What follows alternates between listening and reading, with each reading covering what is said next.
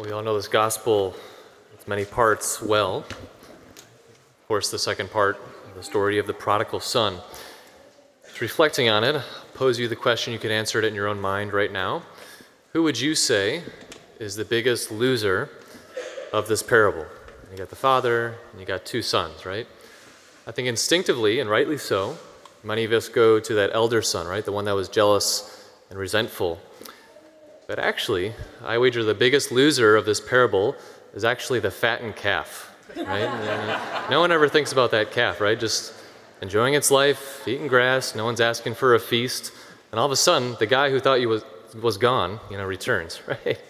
the fattened calf. But the opening line um, of this gospel is one that truly stays with me. It says, Tax collectors and sinners were all drawing near to listen to Jesus.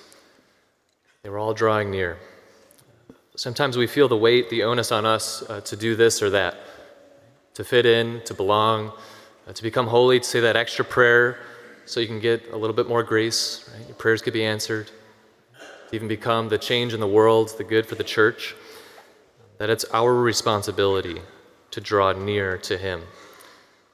And in this, eventually, happens one way or the other, uh, we become and feel dejected. Right? We feel weak have a sense of desperation. Because the hard truth is that we can't draw near to Him of our own volition. Right? And thinking that we can draw near by our own will, our own power, right? it's a false belief. Right? We could only draw near to Him insofar as He allows us to, as He gives us the grace, the power to. Realizing that it is actually Him, through that, that actually draws near to us. Him who makes the first, the unfailing, the unceasing move. It was God who first loved Adam, right? It wasn't Adam who first loved God. But this drawing near, I'd like to examine and kind of extract from it a little bit more, primarily with our, our gospel today, the second portion, the prodigal son. We could say both sons were near to his father, right? But I think we're also safe to say that it was only a nearness of physicality. But nonetheless, despite that nearness of just physicality, uh, their father's love for them never changed. It had only grown since their very conception, even before they were conceived. Always near was he to his sons. Yet, despite this nearness, this outpouring of his love, this self gift, this intimacy for them, they were far from him.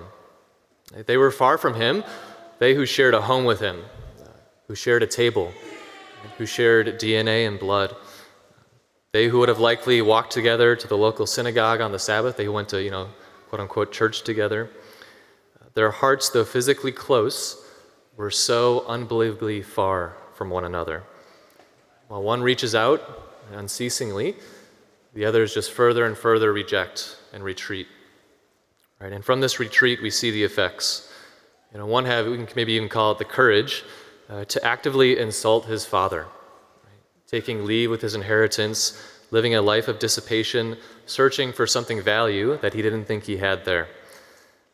While the other one, he passively insults his father by the hypocrisy of remaining physically near to him, yet just as far, if not, I think, farther uh, than the brother who actually left.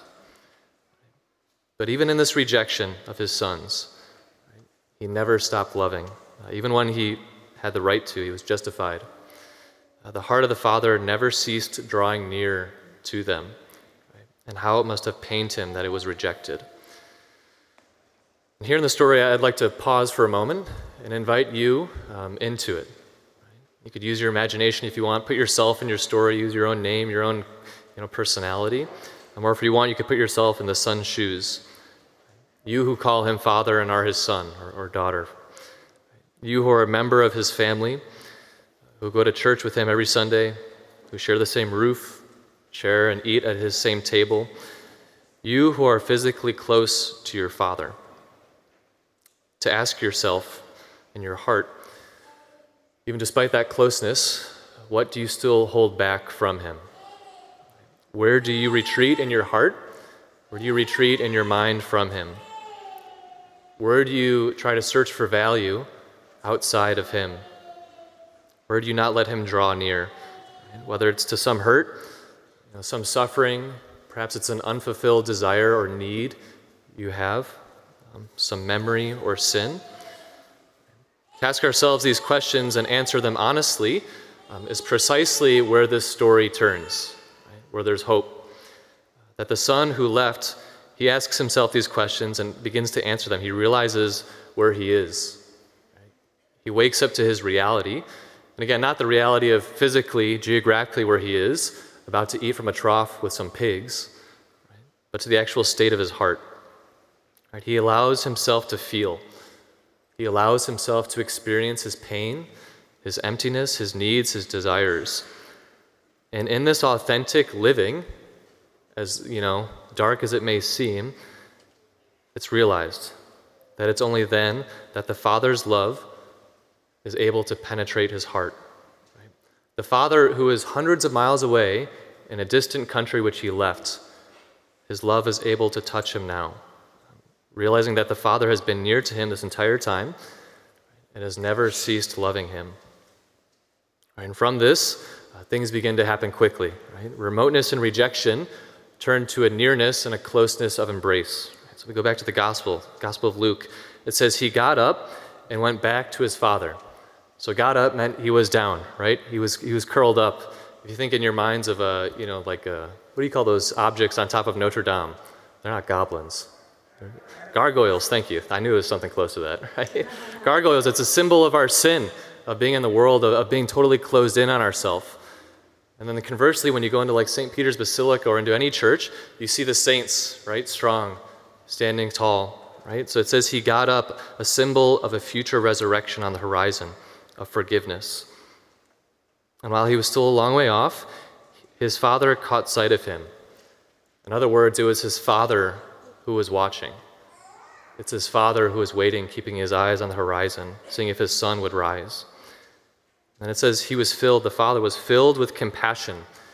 That word in Greek, it's, it's called splanchnizomai, which occurs many other places in the gospel, oftentimes with Jesus. It means such an interior movement that our interior organs are themselves animated, are contorted, are, are kind of wrung. So it says he was filled with compassion. He ran to his son, he embraced him, and he kissed him. So even in the son's drawing near, it's the father that makes the first move. It's he who runs, embraces, and kisses. And in this, we see Jesus, God who ran to us incarnate in his son. Jesus, who was so moved with us splanchnizomai that he was filled with compassion to just embrace us. Right, so, brothers and sisters, these sons they're symbolic of you and me. They re- represent all the children of God, fallen away from Him, searching for value away. And thinking back to that opening line of this gospel, it said, Tax collectors and sinners were all drawing near to listen to Jesus.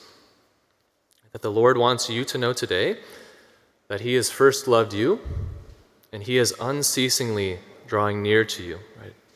Near to those places that you may not want Him to go or think he can encounter. It's the start of that line tax collectors and sinners. He doesn't go to the righteous, he goes to those that need him. So, what's our call? If I could sum it up in a short little phrase, it's, it's to be real, to ask those questions in our heart honestly, to examine ourselves. And where we see some deficiency, where we see hurt or emptiness or desire, to allow Him to run there to embrace us there, to kiss us there, and then to throw you the best feast that you have ever seen, one in which we will partake of in just a few moments.